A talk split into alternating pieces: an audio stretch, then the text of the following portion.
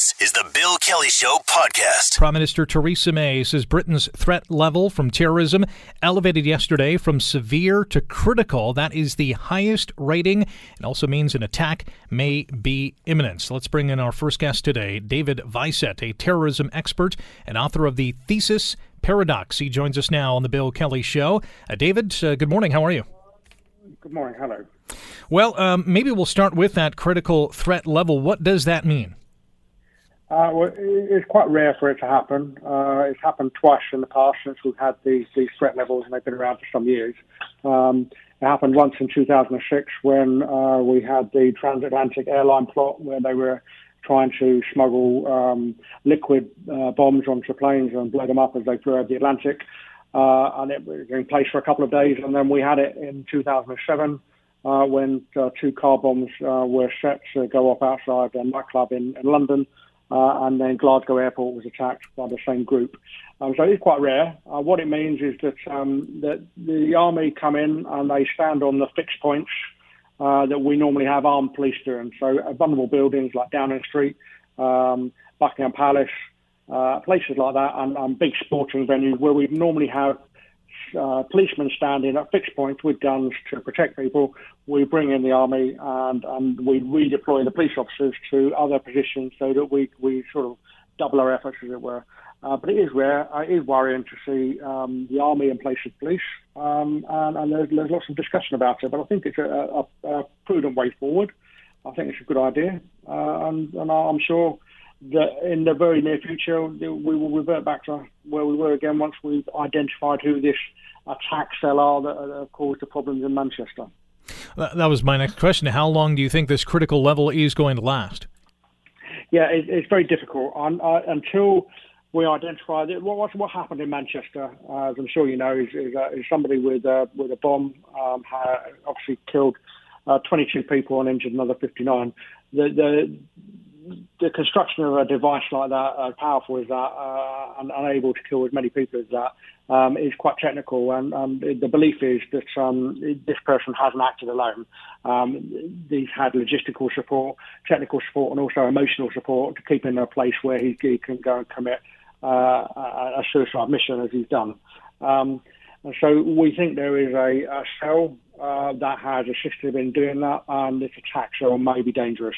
Until we've identified who that attack cell is, uh, and we know um, where they are, and we've uh, detained them and arrested them, I suspect this um, this uh, critical level will remain, and we will see soldiers in the positions that I've said. But how long that's going to take, I don't know. Uh, three more men arrested in connection with Monday's suicide bombing at the concert uh, in Manchester. Uh, we do know of uh, the original uh, person who has yet to be named, the twenty-three-year-old who was arrested uh, pretty much hours after the attack. Are are more raids being conducted? Are more arrests expected? Uh, they, they, they're certainly they're conducting a number of search warrants um, based on on the intelligence that they've gained so far. Um, those, those searches will, will be ongoing for some days. Uh, it takes a long time. They literally remove pretty much everything from the premises uh, to before we decide sort of what's needed. Um, I suspect as, as time goes on, as, as we start looking through some of the things that we're removing from the houses, you know, the computer media, um, some of the, the documentation, um, and even some of the forensic evidence that we recover from these premises. I suspect those will create new lines of inquiry. Further people will be arrested and further searches will be conducted. Um, there haven't been any further arrests at the moment. There's, I think there's four in total. Um, so a further three uh, today and, and the one original one yesterday. Um, but there hasn't been any further arrests and no further searches at the moment. But uh, but it is a fast-moving investigation. I suspect we will see more of it in, in the coming seven days. Is it accurate to describe Manchester with uh, you know a population equal to Toronto? You know, two and a half to two point six million people. Is is this a city on edge? I, I, I don't think so. Um, I, I, everyone's horrified by what's happened, and a lot of people are very very angry. Obviously, there are.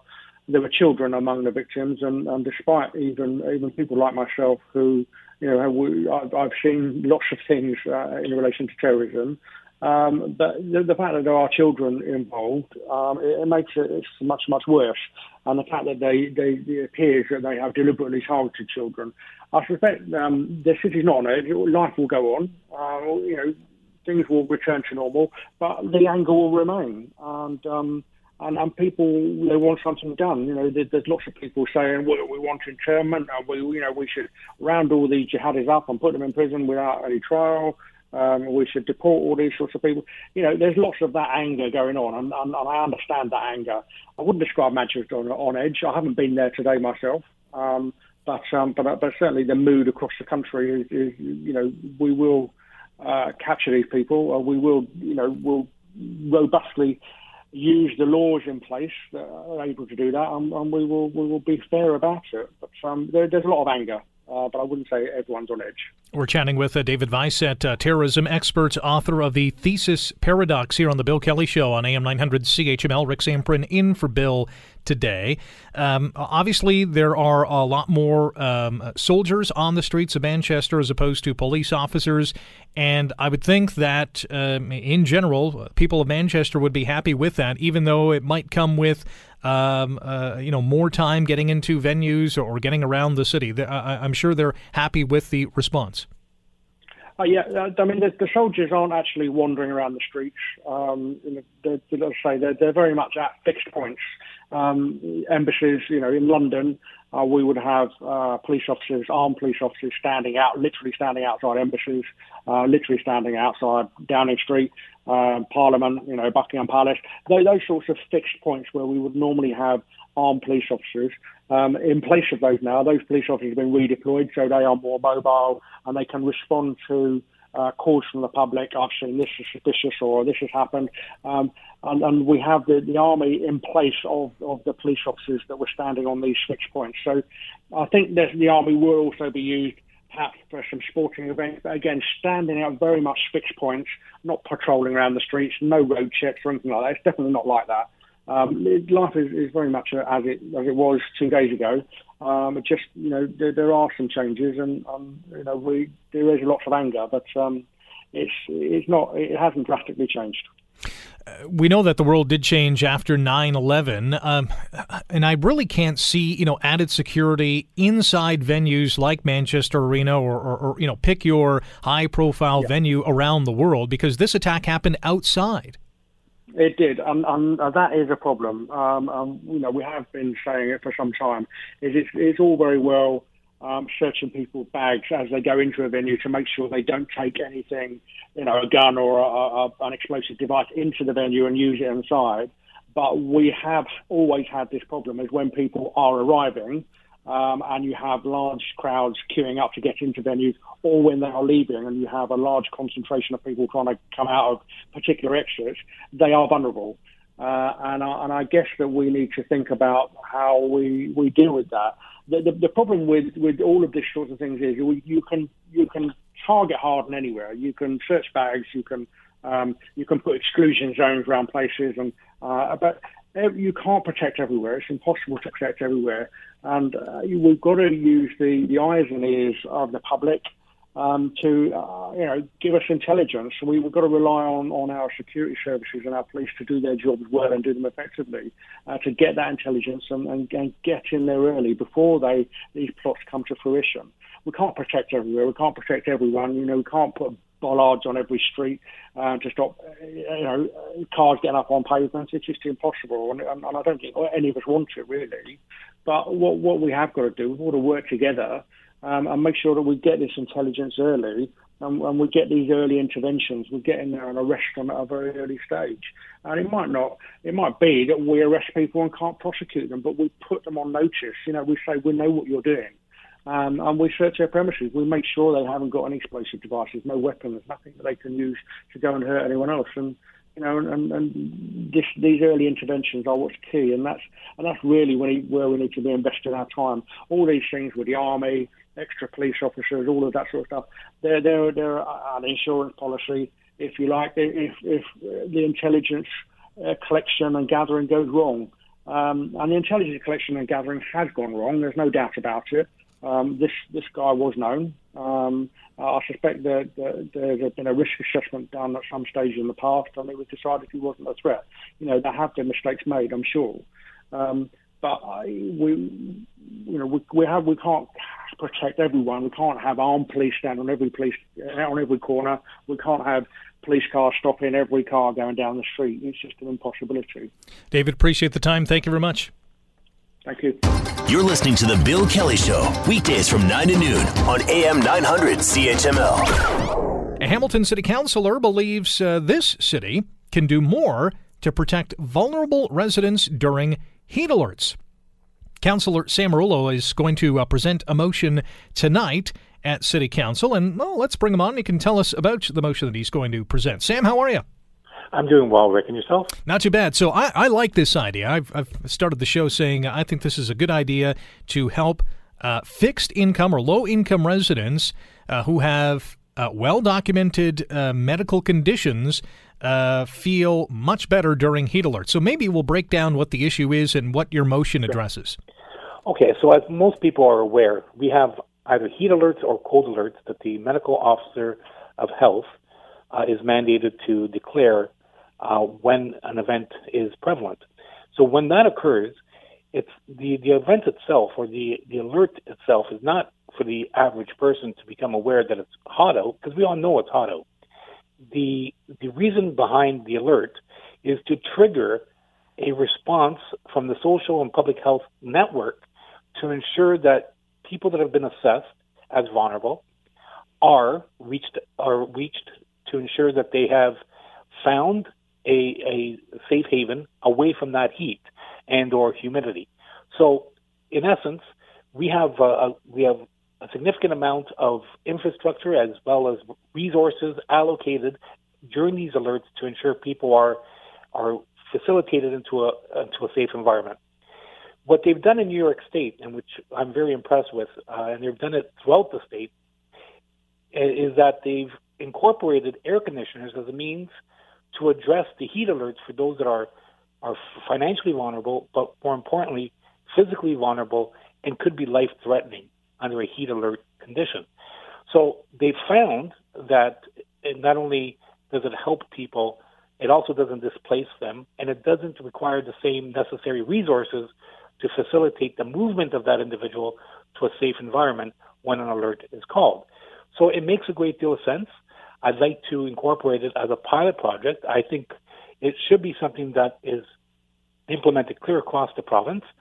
Uh, if New York State can do it, and let's face it, New York City, one of the largest cities in the world, if they're able to do it, and their budget for the entire state is only three million dollars, uh, it really speaks volumes to how small a percentage this impacts, but how great of a percentage of benefit it provides to those that are, are most affected. Hey, you mentioned the program in New York State. Uh, it gave away four thousand one hundred forty-three air conditioners to eligible residents in twenty fifteen. Obviously, the number in our city would be much lower than that. Absolutely. Uh, that's for the entire state. That includes New York City. So you can only imagine. It would probably be a, a very small amount, but, but it would mean a great deal to that very small amount of people, uh, even to a point where it prevents life-threatening conditions. But more importantly, it takes away some of the stress even among our own employees who are part of the system to facilitate the relocation of these individuals to a safe environment. And basically your motion is just calling on staff to investigate the feasibility of doing this. That's correct. And I've been working with both public health staff as well as emergency and community services accordingly, and they've assisted in drafting this motion, and I, I look forward to the report accordingly. Do, do you have a cost estimate in mind? Do you have a number in your mind uh, that would say, uh, you, you know, it's it's well worth this dollar figure to do it?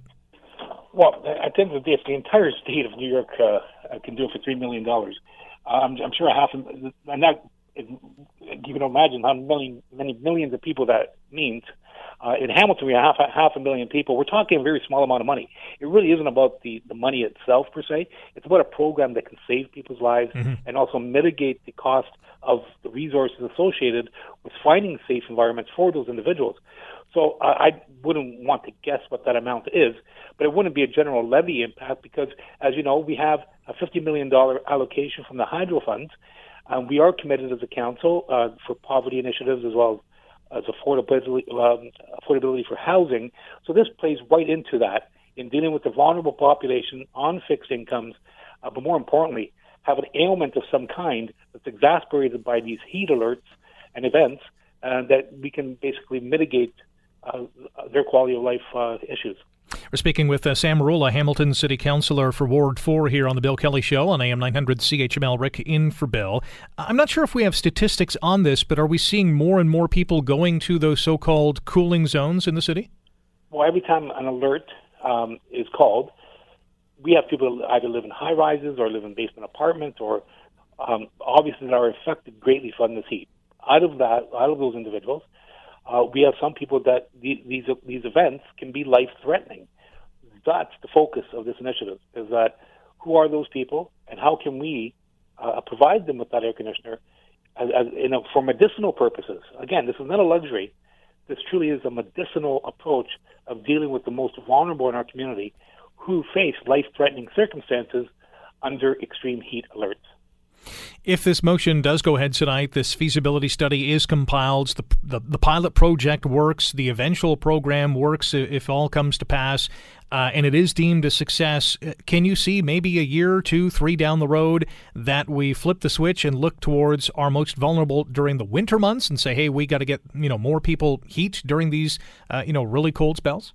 Oh, that's already in place. So the difference between heat and, and um, cold alert, the cold alert activation is more related to those that are homeless. So it's an entirely different process. Yeah. Um, so we do have utility arrears programs. Uh, so if somebody, for instance, uh, that is vulnerable, can't afford their, their gas or using gas or so on, or hydro, um, that there's a program in place for them. Actually, uh, years ago, before this fifty million dollars allocation, I brought forward what was known as the Opportunities Fund, which was a half a million dollars dedicated back in two thousand one or two for that very intent. It was to provide a social safety net for, for those that couldn't afford their heat or hydro, so they would be protected. They are protected.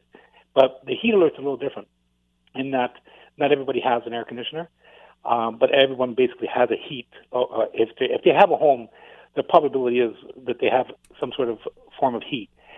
That's not the same uh, when it comes to air conditioners. Mm-hmm. Sam, appreciate the time. Good luck with the motion tonight and, and the program. I think it's worthwhile. Thanks, Rick. Have a good day. You too. Sam Merulla, Ward four Councillor here with the City of Hamilton.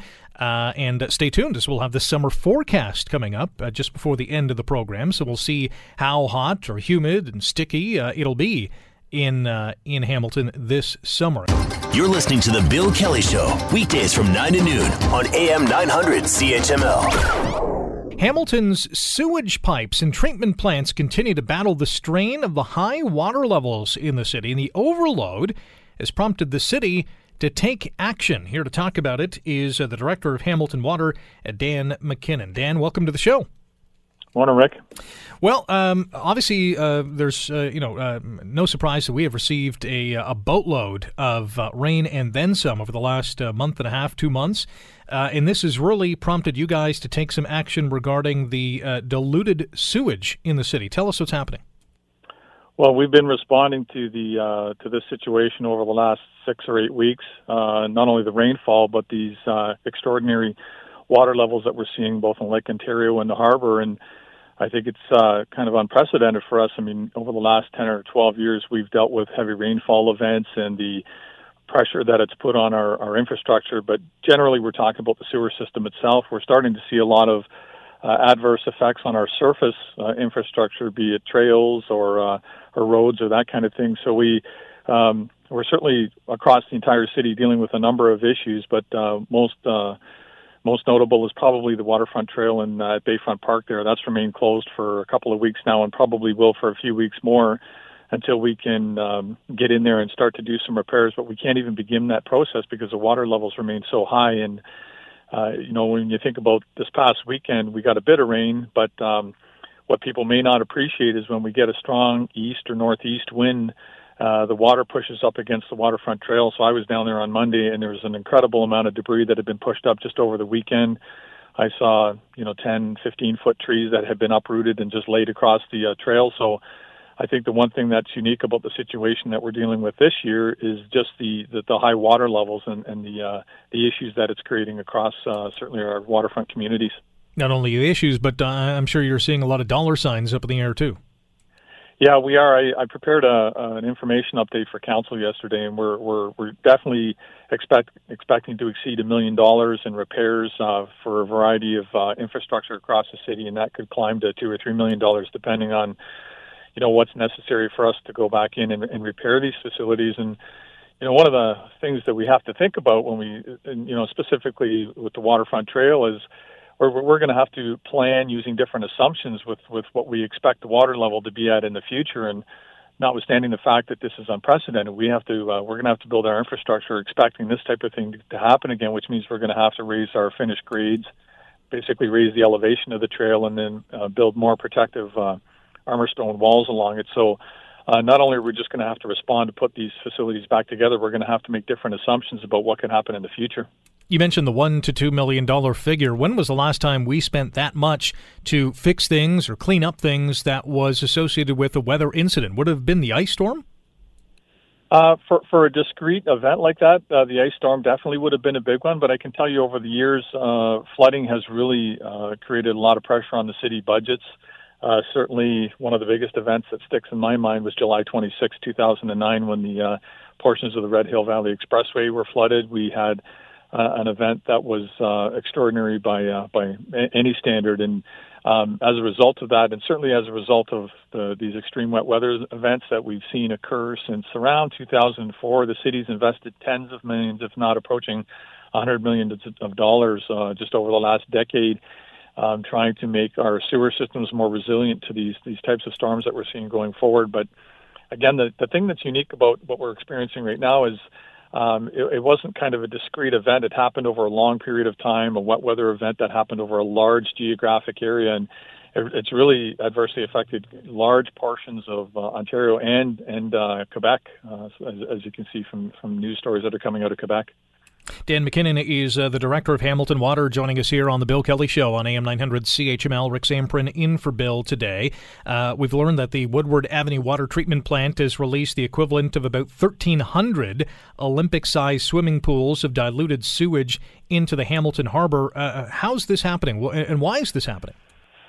Yeah, that's uh, you know, it's important, uh, and appreciate the opportunity to kind of explain how the wastewater treatment plant at Woodward Avenue works. So we, we have a certificate of approval that allows us to treat about four hundred nine million liters of sewage every day, uh, because we have a large combined sewer system, which means that uh, in the old part of the city, there's one pipe in the road that picks up both the sanitary flow that would come from your home, as well as the storm water that falls on the street.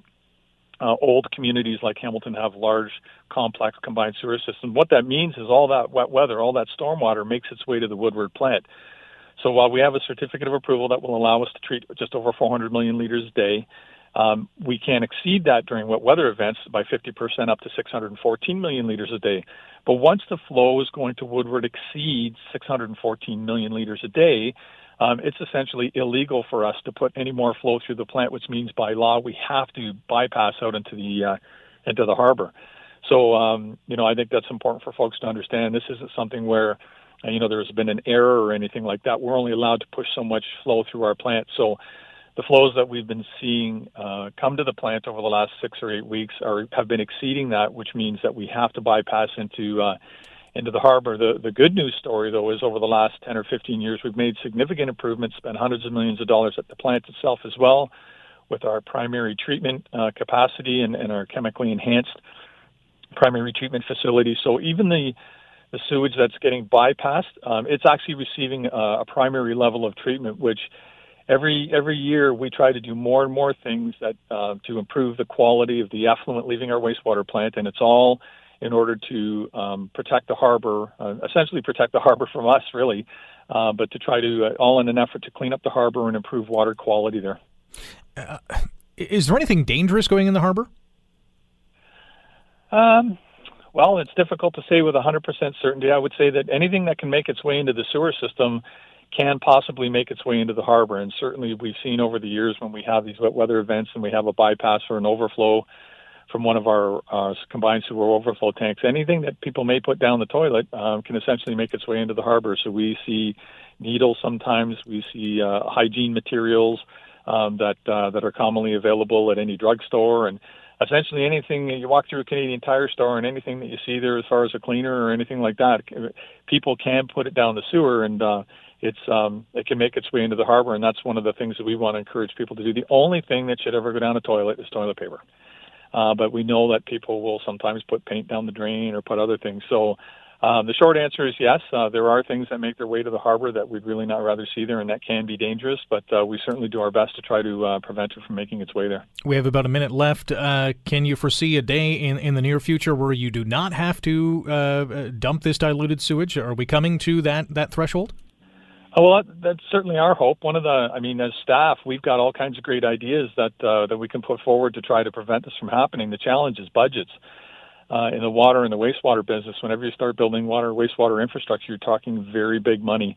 And we have a big project at the plant that we're just kicking off right now, where over the next four years, we're going to spend about four hundred million dollars to improve the quality of uh, the effluent leaving the plant. But uh I would hope in the next ten or fifteen years through our master plans and, and you know, our creative uh, ways to, to raise revenue to build these facilities, I'm very hopeful that we'll, uh, we'll at one point get to a day where there's no, no bypasses or overflows making their way to the harbor. And we got more rain forecast tomorrow.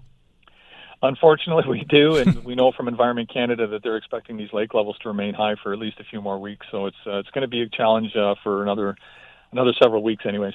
Dan, love to consider or love to continue the conversation, but uh, we're plumb out of time here. We've got to let you go. Appreciate the time. Enjoy the rest of your day. Thanks, Rick. All right, Dan McKinnon, uh, Director of Hamilton Water, here on The Bill Kelly Show, talking about uh, the removal or, or dumping of diluted sewage into the Hamilton Harbor because of all the rain we have received. Uh, the Woodward Avenue Water Treatment Plant simply, um, as as by law, as Dan uh, described, uh, can't hold all that water, so some of it has to go, and some of it is uh, some raw materials that uh, people are dumping down their toilet, obviously. You're listening to The Bill Kelly Show, weekdays from nine to noon on A M nine hundred C H M L. A report commissioned by the Ontario government recommends all employees be granted a week of unpaid personal emergency leave a year. It's called the Changing Workplaces Report. Uh, it was written by two labor law experts who uh, consulted with workers, uh, unions, businesses for two years on a wide range of work-related issues. Um, they unleashed one hundred seventy-three different recommendations, Uh, which include reforms uh, to collective bargaining, strengthening workplace safety and inspection practices. Uh, there's wage fairness uh, for part-time, casual, temporary, contract, and seasonal employees. Uh, the recommendations also include increasing paid vacation time for employees of longer than five years to three weeks. Uh, the report, however, does not recommend extending paid sick leave to all employees. Uh, the advisors say it would be beneficial, but extending Uh, the personal emergency leave to all employers is a more important first step. Uh, they also recommend that personal emergency leave be available for victims of domestic violence. Here to shed a little more light on this Changing Workplaces review is uh, Sarah Mayo, Social Planning Research Council of Hamilton, and joins us now on The Bill Kelly Show. Sarah, how are you? Good. Thanks for having me on, Rick. Uh, thanks for coming on. At, at first glance, at first blush, uh, what are your thoughts on this review?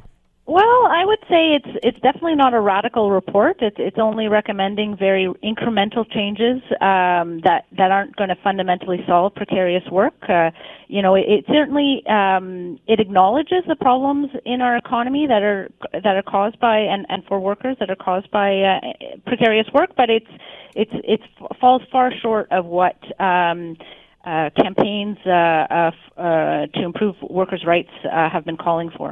Why does it fall short? What What is not in this report that you want to see? Well, I think, you know, it's, it, there's some positives, but, but I think that, that basically it's sort of saying for some of the, the things that it acknowledges are some of the biggest problems around scheduling, for instance, um, and, and the fact that, empl- that employers um, Uh, don't have to give notice to about schedule changes to employees, and and and can can uh, sign zero-hour contracts with employer uh, with employees. They're, they say yes, this is a problem, and it affects workers in in in terrible ways. But you know, it's a complex problem, and so we we're not going to have a solution right now. We say you know they say we're going to uh, have to go to kind of sectoral, look at different sectors and create different solutions for different sectors of of the economy, and um, that's, you know, uh, th- there should be some basic protections, uh, no matter what kind of job you're in, um, to be able to balance your life and your work. So, um, having, you know, uh, a certain amount of notice in, in schedule changes, for instance. Um, so that's not in here. That's a big one that's not in here. Uh, another thing that's not in the Changing Workplaces uh, report is uh, a call to raise the minimum wage. Is that something that you were anticipating would be in? Well, no, because it was excluded from this report, uh, from the mandate of the of the of the workplace review, um, and and so it's a, a kind of on a different track, and we'll see. Uh, the, the province has hinted that they may um, that they may be uh, going towards a fifteen dollar minimum wage, uh, which is the the campaign uh, fifteen and Fairness has been calling for for quite a, a long time, and and in Alberta, the um, provincial government there has um, set that as their target. So. Um, Uh, we'll see if that comes, but it's a separate process. There's one hundred seventy-three different recommendations. The provincial government obviously has not announced yet which of the report's recommendations it will adopt or, or, or follow. Uh, is there one or two that you would like to see the government say, hey, we, we have to do this? Yeah, I think a lot of them are pretty basic. Uh, you know, they're, like I said, they're so incremental that I can't see. It would be very disappointing if even these incremental small changes, the province uh, leaves most of them uh, on the shelf, because most of them are um, uh, important, um, uh, small changes that will uh, not have a radical impact and, and can at least do some minor changes for employee uh, employees. And so one of them around uh, um, vacation time. I mean, it, you know, they only. Uh, Uh, suggest going up to three weeks after five years at the same employer. Um, you know, Bill Kelly and I talked about this and how, you know, uh, vacation time actually increases productivity. And so if employers aren't giving three weeks vacation at five years uh, of the same employer, uh, you know, they're they're hurting themselves by, by having unproductive workers. Um, so so minimum things like that, um, um, I would imagine, won't be too hard for the government to do. And the personal emergency leave, um, it's unpaid, and so that's a, a a problem, but at least it gives um, more flexibility to um, to employees um, to be able to take time off work and and not be paid, but at least know that their job is still secure and they won't be penalized. I do want to get a little more into that personal emergency leave. We're with uh, Sarah Mayo today uh, with the Social Planning and Research Council of Hamilton here on the Bill Kelly Show on A M nine hundred C H M L. Rick in for Bill today. Uh, one of the recommendations is to Uh, have that personal emergency leave be available for victims of domestic violence. I was surprised that it's not already in there. Yeah, I mean, that's, again, another one where uh, how could they say no? Uh, you know, it's not like it's a paid leave, so so how, um, you know, if, if employers are, are, are not uh, recognizing that as a reason for someone to just take a day or two off work, um, um, that's sad. And, and, you know, we should at least have that in, in legislation. And and uh, so, you know, so, so, some one change that's kind of minor in a way, it's just a word, but is to rename um, the Employment Standards Act to the Workplace Rights Act. And and that I do think is an important change. Seems minor, but it really does set a better tone. It's not standards that, oh, okay, maybe if we could do them, that would be good. It's rights.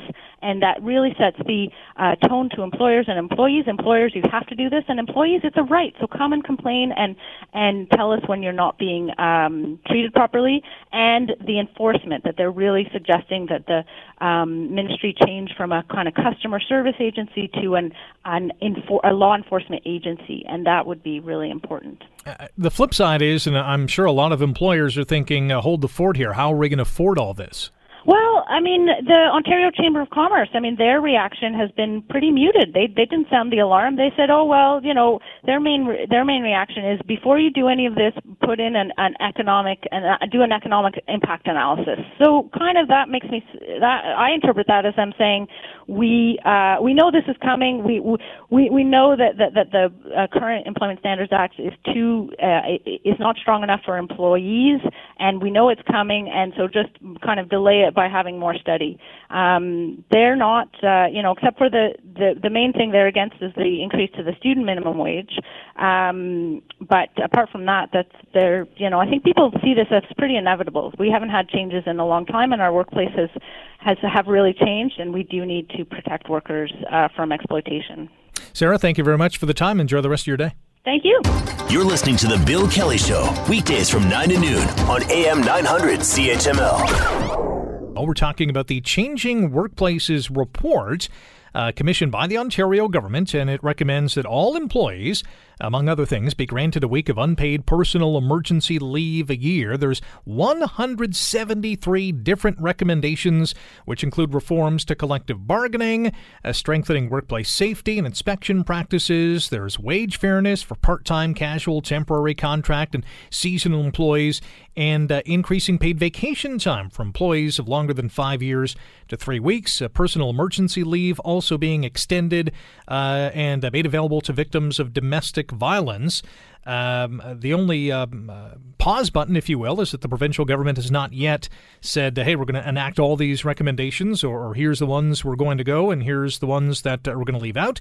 Uh, that will come in the next uh, several weeks or perhaps months. Here to shed a little more light on uh, what this review means Uh, in the workplace is uh, Lior Samfiru, employment lawyer at Samfiru Tumarkin L L P Barristers and Solicitors, and the host of the Employment Hour here on A M nine hundred C H M L Sundays at noon. Lior, how are you? Good morning, Rick. Pleasure to be with you. Thanks for joining us today. So what does this review, and I know there's you know one hundred seventy-three different recommendations. They haven't all been adopted. The government's going to look them over. But at first glance, what does this mean for employees and employers? Well, certainly, Rick, the goal here was to try to make life better, easier for employees across uh, the province, uh, to try to uh, even out some of the uh, the inequality, if you will, between employers and employees. And uh, as a general proposition, I think that is a good thing. Uh, I don't know that anyone will disagree with that. I do think, though, that many of the recommendations here were not fully thought out, at least in terms of the cost and the practicality of it. And The, this report and the one hundred seventy-three uh, recommendations in it range from what I would consider to be good, effective recommendations that can make things better to pointless recommendations that really are not going to change anything and don't really have any teeth, to some recommendations that could actually be counterproductive and, and make things worse in the workplace. And my hope is that the uh, the government is going to review these carefully and really think Uh, long and hard about which recommendations they're going to accept uh, and not, and uh, and potentially do a further study to understand the costs to employers of implementing some of these changes. Well, give us an example of a recommendation that you think makes sense, and one that you mentioned is, is counterproductive, something that's going to do some harm. Probably, to me, the best the recommendation has to do with the Ministry of Labor's ability to, to, have, uh, to enforce uh, the laws. Uh, there's this uh, episode of, of Seinfeld where they make a fun of public libraries. And Seinfeld says, you know, there's a reason why people don't return books to the library. What are you going to do, charge us a nickel? Uh, and the same thing actually happens with the Ministry of Labor. The Ministry of Labor uh, can inspect workplaces and, and issue orders when employers violate uh, the employees' rights. But those orders have very little teeth. The Ministry of Labor is not equipped to enforce those orders, and any fines are nominal. So oftentimes employers don't really care about those, those those issues. They don't take the time to ensure they're in compliance because there's often no repercussions. Well, one of the things this report tries to do is to, number one, increase the ability to fine employers for violations of employee rights up to potentially one hundred thousand dollars, and also give the Ministry of Labor and the Labor Board in the province expanded power to both process complaints and force uh, uh, its orders. And I think that's a positive thing, and I think that's one of the things that, uh, if implemented, could really help employees here, because it's going to make employers stand up and pay attention, and now they can't just be very blasé about their own workplaces. So to me, if implemented, and I've been advocating this myself for a long time, would be a very, very good change. So I'll put that in the very good uh, column, if you will, Rick. Uh, and and one that, that could have uh, some adverse effects? Well, I, I think that, uh, you know, really all we're asking here for employers to comply with the laws. There was a, a, a blitz done by the Ministry of Labor. Uh, I, I was either earlier this year or late last year, where they found that three quarters of employers or so were not in compliance uh, with the law. They issued orders for those employers to comply with the law, and then they came back a few months later and they found out that most of those employers, where orders were issued, still didn't do anything about it. So I, I don't see much of a downside there. But you were asking about potentially uh, a, a bad uh, a, a bad recommendation, or maybe a pointless one. Well, let me give you an example of a, of a pointless one. One of the recommendations is that after one year, an employee can request uh, the employer to change their schedule, maybe modify their hours. That said, uh, there's no obligation on the employer to, to do anything with this request. And I'm going to say an employee can always request that the schedule be changed. The employer can always say yes or no. So I don't really see what's the point in explicitly giving the employee the right to request a change after uh, a year. I think it looks nice on paper, but it's completely uh, and utterly meaningless. But let me give you an example of potentially some bad recommendations. Uh, right now, one of the recommendations is that with respect to uh, to part-time employees, that, that there be some that the Ministry of Labor can regulate the scheduling. In other words, how far in advance a schedule can be created so that there's less uncertainty for employees. Well, I understand the logic of that. Many of the businesses that are going to be affected cannot schedule weeks in advance. It's very fluid. It depends on a variety of factors. And I think it's almost an invitation for a disaster for some businesses. And we can think, you know, our, our fast food restaurants and the like, not being able to comply with this and, and potentially by trying to comply, they can incur unnecessary costs, which can then impact their ability to pay wages, impact costs to the consumer. I, I don't know that that is a good idea there, and I think it's misguided. Some of the other potentially bad recommendations, in, in my respectful opinion, is the ability for certain classes of employees to unionize that are currently are not able to unionize, such as doctors, uh, lawyers, uh, uh, other farm workers, et cetera. There, there's reasons why these employees in the past have been excluded from unionization, uh, and I think those reasons are still valid, and changing that to me would not be a good idea. Lior, we got to run. Thank you very much for the insight and uh, continued success on the Employment Hour on C H M L. Thank you so much. Lior Samfiru, employment lawyer at Samfiru Tumarkin, L L P, barristers and solicitors. Check him out on the Employment Hour weekdays, or not weekdays, Sundays on A M nine hundred C H M L from noon until one. A fantastic program of uh, your rights in the workplace. And uh, I'm sure they'll talk about the Changing Workplaces uh, review that was uh, issued yesterday, uh, written by a couple of labor lawyers that took uh, two years, really, to uh, consult with workers, unions, businesses on uh, a range uh, of work-related issues and hammer down uh, some uh, recommendations that uh, they think will make the workplace better. As you heard from Lior, some are pointless, some uh, might uh, create more harm than good. We'll see what the provincial government does with this report. You're listening to The Bill Kelly Show, weekdays from nine to noon on A M nine hundred C H M L. A new study shows children who aren't vaccinated face harsher judgments than their parents who refused immunization. The U B C study examines attitudes involving a contentious public health issue for which Canada, as we know, does not have a national vaccination strategy. Uh, now, other kids might not want to sit to uh, to sit next to an unvaccinated student at school, um, perhaps work a, on a project with this uh, unvaccinated Uh, peer or uh, go on a play date at the child's house. Uh, this, according to Professor Richard Carpiano, the lead study author and a sociologist at the University of British Columbia. The study focused on moms uh, because, well, they typically make a family's health decision. We don't want to leave that up to dads because uh, we wouldn't never go to the doctors.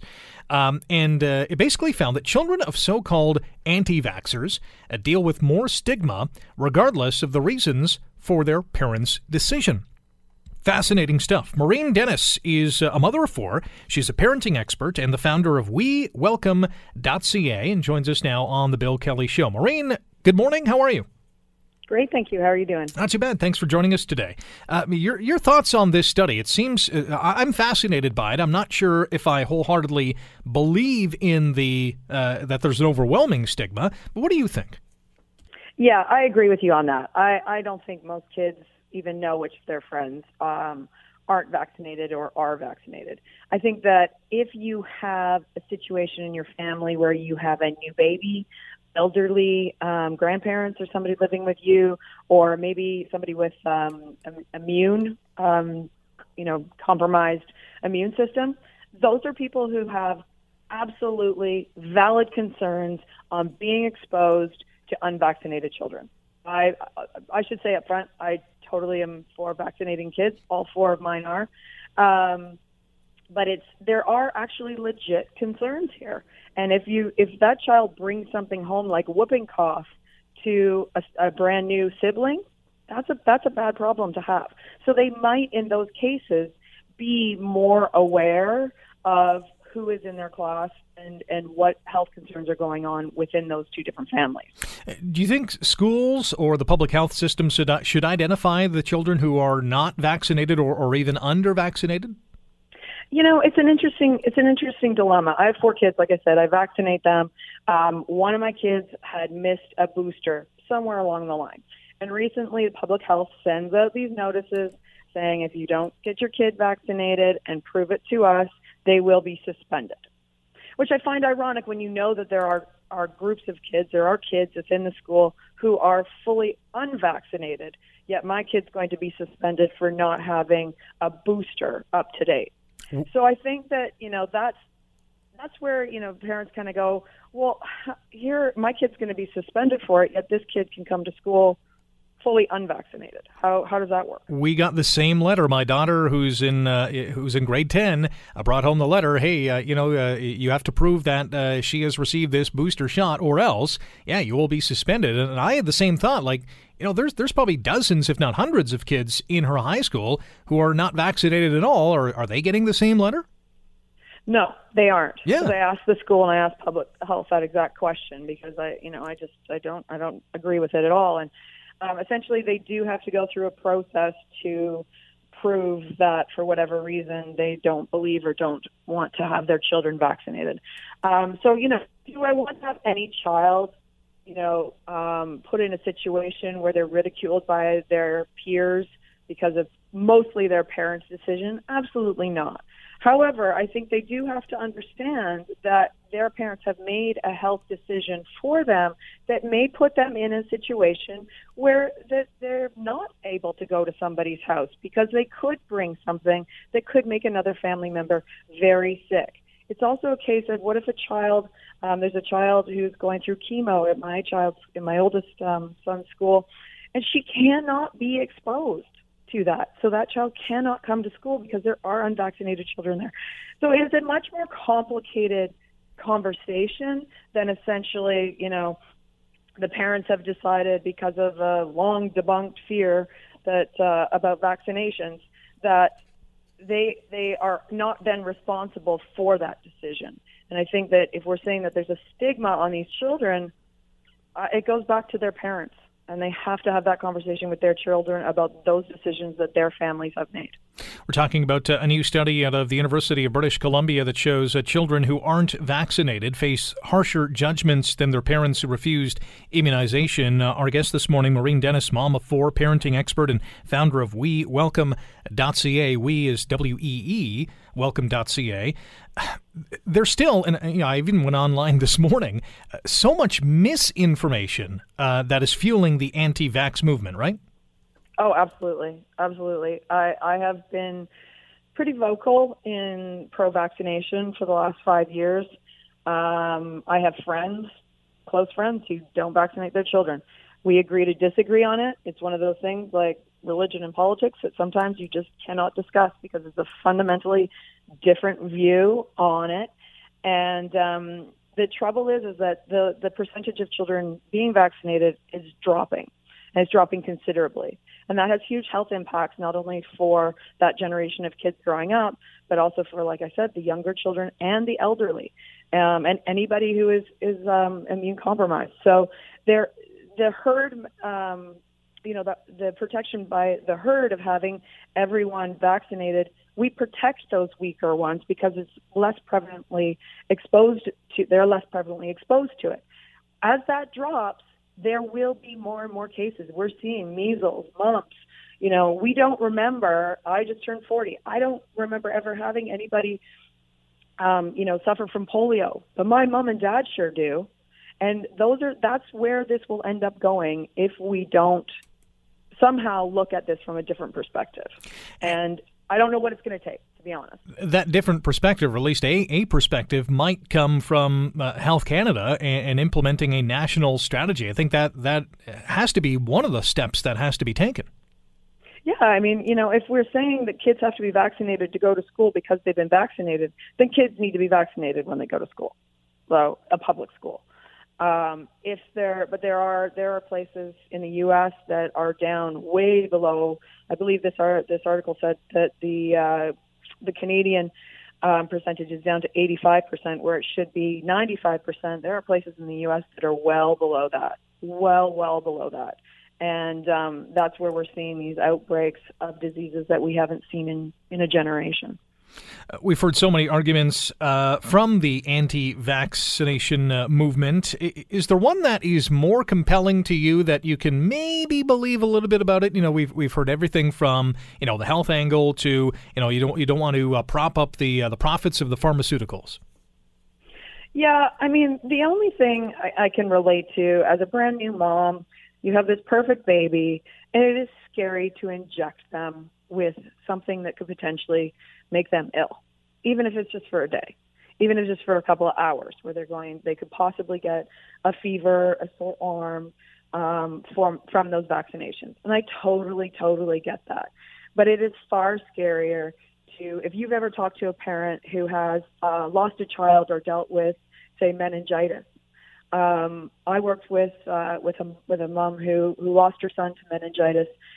And that story is even is, is so scary and, and just so terrible. She lost her son, and what she wouldn't give to have had that opportunity to have given him um, the meningitis. And there aren't vaccinations for all forms of meningitis, but if there had been, you bet that she would have given everything she could to have that. And we need to keep that in mind. And you know, I think that in some cases they're just they they're they're not willing to be educated. Um, but sometimes that empathy of mom to mom might be something that, you know, really does change the perspective. And for everything that is good about the internet, there is a lot of misinformation on the internet, and that really spreads like wildfire, and is, as I said, has really fueled uh, this this group. Yeah, I mean, it's fear. There's, uh, you know, there was huge, huge media support from the likes of Jenny McCarthy and Jim Carrey years ago.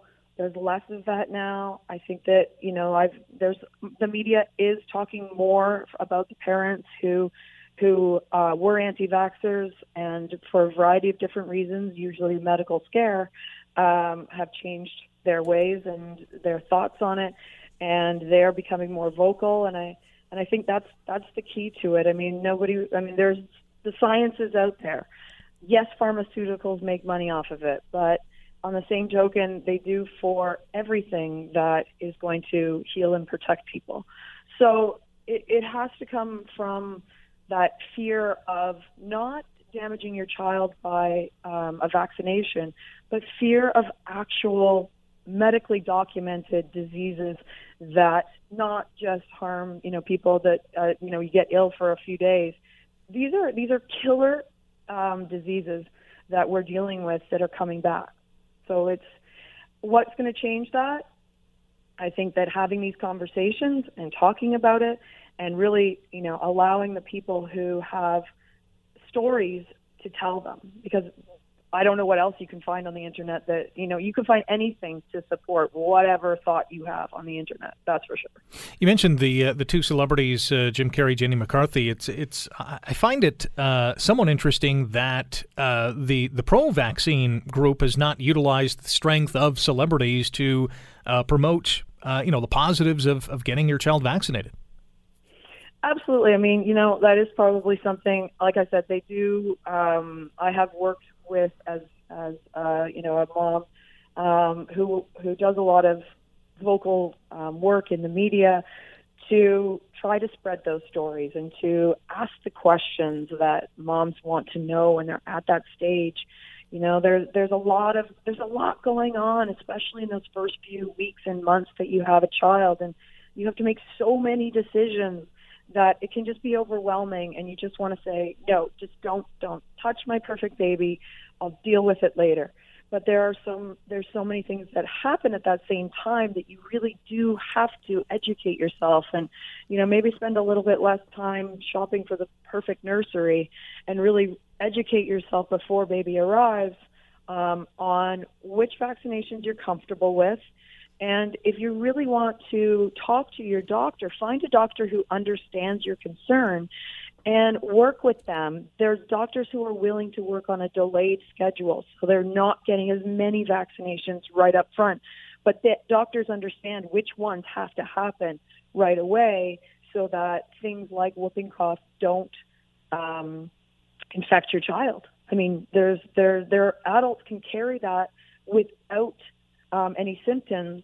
Visit your baby uh, in the first few weeks, you know, when you're first when you first bring them home, and it doesn't matter if you make everybody wash their hands and uh, you know, disinfect them.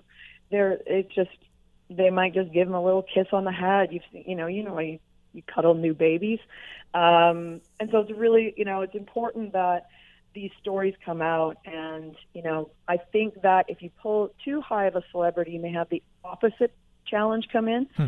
But I know that um, we did a we do a um, Get the Shot campaign that the Ontario Public Health has been running for the last several years. Donated my time to do it, and um, there are celebrities like Tracy Melcher and Rick Campanelli who have supported that as well. So I think that there is some pretty strong voices, but fear is always, you know, it's always greater. No doubt about it. Maureen, I uh, really appreciate the time. I know you're busy, uh, and uh, continued success uh, with uh, moving this down the road. Thank you so much. The Bill Kelly Show, weekdays from nine to noon on A M nine hundred C H M L.